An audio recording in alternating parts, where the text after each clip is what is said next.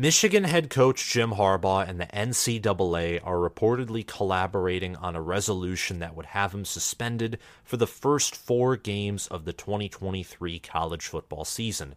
This is because Jim Harbaugh reportedly lied to investigators and made false statements. My reaction to this is that I am stunned, but I'm not worried and I am not going to complain even though I do have some protests and I think the NCAA is full of hypocrisy, if you are a great head coach, an elite head coach, you just you have to work by the rules. Now I know a lot of head coaches don't work by the rules. We know that with name, image and likeness and conference realignment and the transfer portal that tampering has definitely become a much bigger issue and yet nothing has really been done about it. Pat Narduzzi has been vocal about this as the head coach of Pittsburgh, where his Biletnikoff Award winning wide receiver in Jordan Addison, after the 2021 season, entered the transfer portal allegedly because of tampering from USC.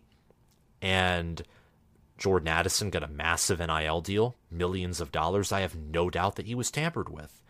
And nothing. Absolutely nothing. And there's been several other instances of this for sure. And it is interesting how, with the era of name, image, and likeness, coaches and universities can't directly pay players, but of course they could indirectly pay players through collectives.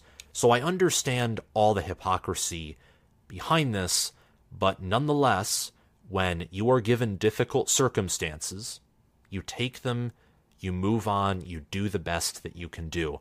And Michigan's punishment if this comes through, and we don't know if it will or not, but credible insiders are reporting that this is likely to happen, if this punishment is finalized, it isn't as bad as it seems. Look, I would not like, as a Michigan fan, to have my head coach out for the first four games of my season. I would hate that. I want him to rack up as many wins as he can. I want him to be with his team, for there to be no interruptions in the flow of chemistry but the first four games are against cupcake opponents. Michigan doesn't host Texas this year and Jim Harbaugh is suspended. They host Texas next year.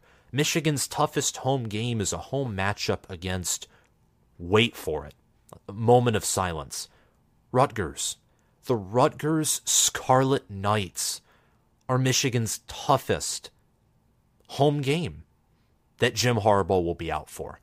All the other games, including the Rutgers game, are at home, and they are East Carolina, UNLV, Bowling Green, and Rutgers, the powerhouses of college football. And I could not add more sarcasm to my tone than that. Look, I know the NCAA has its hypocrisies and inconsistencies. Reportedly, Sherrone Moore will also be suspended for a game, but Michigan has no excuse to lose to any of those teams, even without their head coach. They are just too good. They're too good.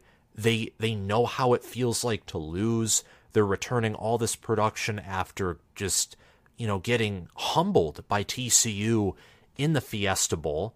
This team is hungry. This team is top five nationally in returning production. They're number one in returning production in the Big Ten. They return a, a top 15, top 20 quarterback in J.J. McCarthy, who should be top 10 this year. They have the best running back duo and offensive line in the country, and they should have an elite defense. And they'll still have Jesse Minter and a great majority of their assistant coaches. And Jim Harbaugh will, and Sherrone Moore too, will probably still be able to do things to help the team in some capacity or another. So I mean, if Michigan loses to any of those four teams, if again, if this suspension carries through, then who cares? Because even without their head coach, and the head coach, believe me, is a big portion of the team, if they lose to any of these four teams, then they probably weren't winning the Big Ten anyway. Or they weren't winning the national title, or a playoff semifinal, or even winning a big game anyway if they lose to these four teams without their head coach because they have Jesse Minter, they have Sherrone Moore, who will be in there for three of the four games, and they have Steve Clinkscale.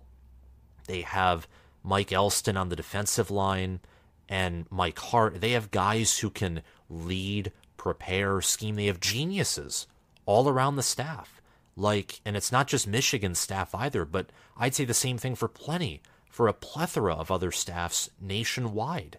It's not just the head coach as the biggest and best guy. He's the leader, but it's not like he's the only guy who can run the team.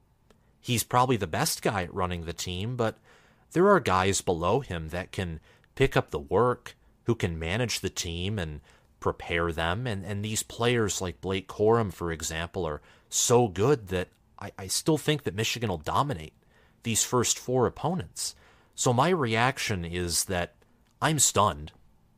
I don't think the NCAA has much power, and I was surprised that Michigan got any sort of punishment. I was expecting more of a fine or just a protest, but a four game suspension, I wasn't expecting that. But you're not going to be hearing complaining from me because mainly because we don't play anyone. As a Michigan fan, I can say that. That doesn't mean you overlook East Carolina, UNLV, Bowling Green, or Rutgers. But since Michigan hasn't lost to Rutgers under Jim Harbaugh, and Michigan hasn't lost to a Bowling Green, a UNLV, or East Carolina, Michigan's earned the right to say that they should, if they prepare for these teams, they should beat them, and they should beat them handily. And this Michigan squad isn't the type of team to overlook anyone. It took them 13 wins it took them going 13 0 and having the best regular season in school history for them to overlook TCU, who was a top 10 team, and they still nearly beat TCU despite totally overlooking them. So I have confidence that they will win those four games and Jim Harbaugh's first game back. Again, if the full four game suspension carries through, hopefully Harbaugh can get it down to three or two or one games or maybe just a big fine. And the reason I say that is because the games after Rutgers is a road trip at Nebraska and at Minnesota. And those are going to be tougher teams. And with him being back for the first time on the team in those road game environments, I don't think I'm doubting Jim Harbaugh in saying this, but I don't know if the team will be performing at 100% when Jim Harbaugh's gone. And I don't know if they'll immediately jump back to performing at their highest level when he's there for just his first game. And, you know, he's retaking and taking back the duties that he had to hand off to another member on his staff. But those are just some of my brief thoughts on this whole thing. I'm going to read the article um, by Yahoo Sports on this, and then I'm going to say some more of my thoughts, and then we'll conclude this reaction video here. Michigan head coach Jim Harbaugh and the NCAA are working toward a negotiated resolution that is expected to see him suspended four games this season in penalties stemming from alleged false statements he originally made to investigators, sources tell Yahoo Sports. This article is by Ross Dellenger, a senior college football reporter, and it was published a few hours ago. The link to this article is down below. I suggest that you read it. The agreement is an initial version of the negotiated resolution and is not yet finalized. The resolution must now be approved by the NCAA Committee on Infractions, which could take several days, if not weeks. The committee has authority to adjust penalties. Again, adjust penalties. So, probably would be less, I would suspect, because look at Urban Meyer. That whole thing with Zach Smith was terrible. He got three games, and I'm not mentioning that actually to point out the NCAA's hypocrisy. I'm just using it as an example.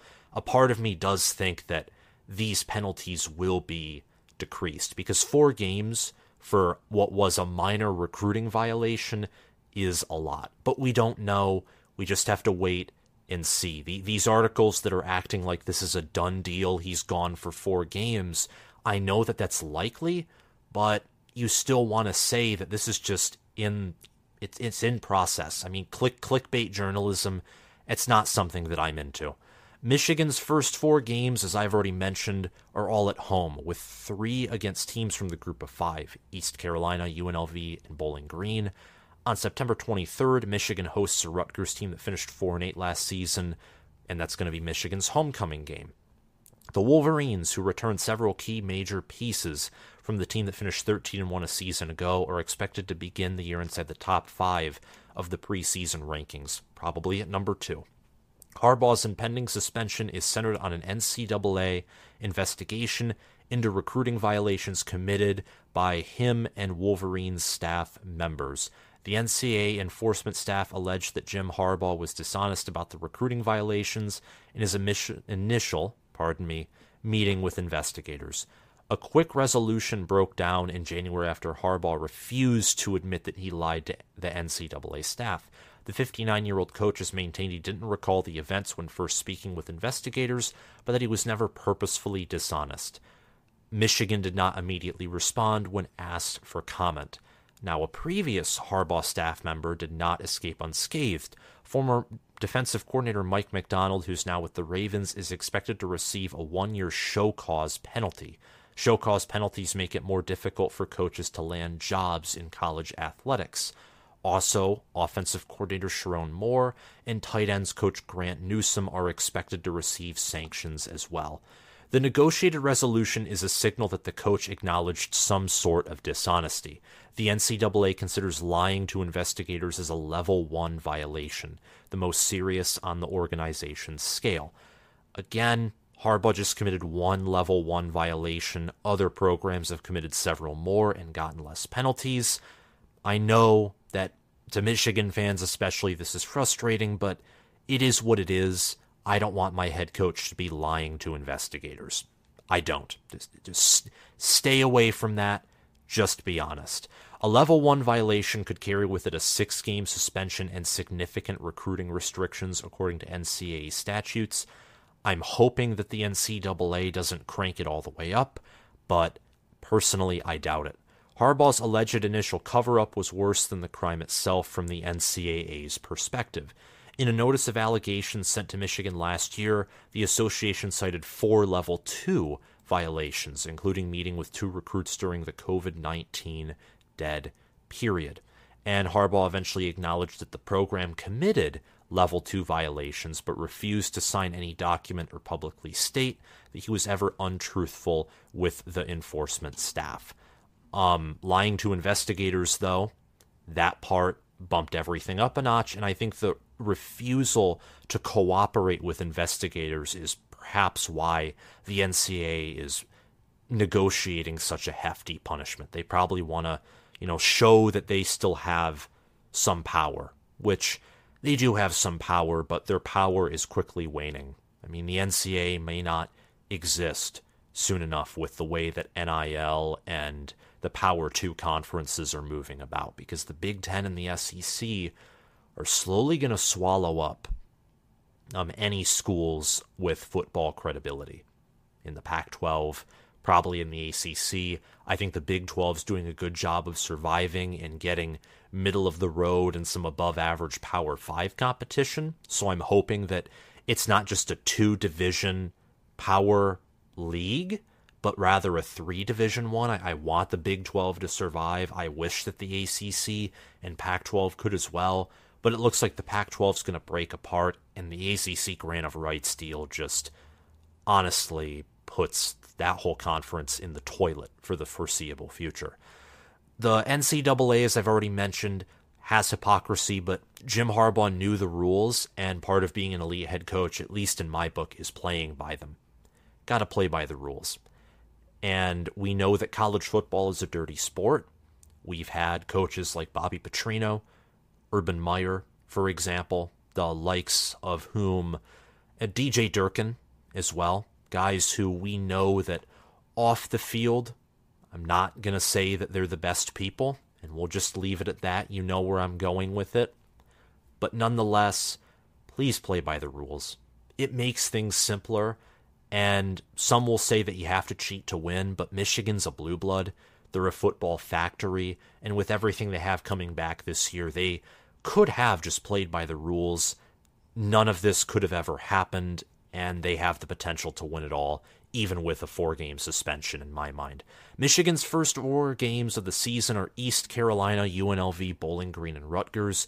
Even without Jim Harbaugh, Michigan's going 4 0 and probably smothering all four of those teams by running the football and JJ McCarthy looking like he did against Hawaii last season.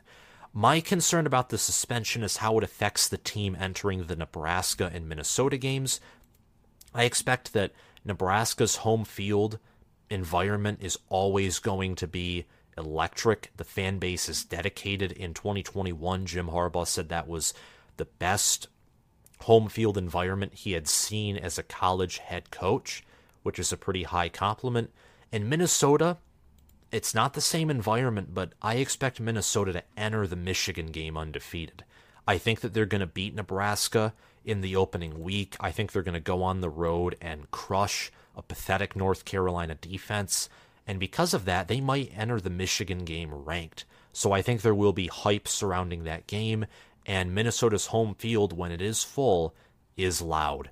And you know that PJ Fleck and his style of football and his personality and his physical team, they will thrive off of noise and pressure. So those are the two games that I'm concerned about. And I was already, you know, looking at that back-to-back road stretch and already looked at that as an an interesting part of Michigan's schedule in an area where Michigan could lose they, they could lose a game. They could go 1 and 1 in that stretch. And that's not even looking at Penn State or Ohio State yet. So that's where my concern from all of this stems from which is why if the NCAA lowers it to three or a two game suspension, I'll be happy. Because I think if Jim Harbaugh can coach the Rutgers game or the Bowling Green and Rutgers game, I won't be as concerned heading into the Nebraska game and Minnesota game because team chemistry and organization and the chain of command will be fully functional for one full game before going on the road. But four games, it's a little too much, and that kind of throws Jim Harbaugh right back into all of it on the road at Nebraska. Now, Michigan, I have them as my preseason number one. Almost everyone else has them number two. Some have them number one. So even with a four game suspension, I'm confident Michigan will still go 12 and 0 or 11 and 1. This is a really good team, but from just my own perspective, I am sort of stunned by this. But you can't lie, just be honest, but if these punishments do go through, Michigan is just going to have to take it and work with it. And this team, in my opinion, if this happens, they will take it, they will work with it, and they will be just fine. Thank you for watching this video. If you liked it, please hit that like button and subscribe to the channel and hit the notification bell so you can get more college football content. Please comment your thoughts on this suspension down below, and thank you for watching. Have a great day, guys. Bye bye.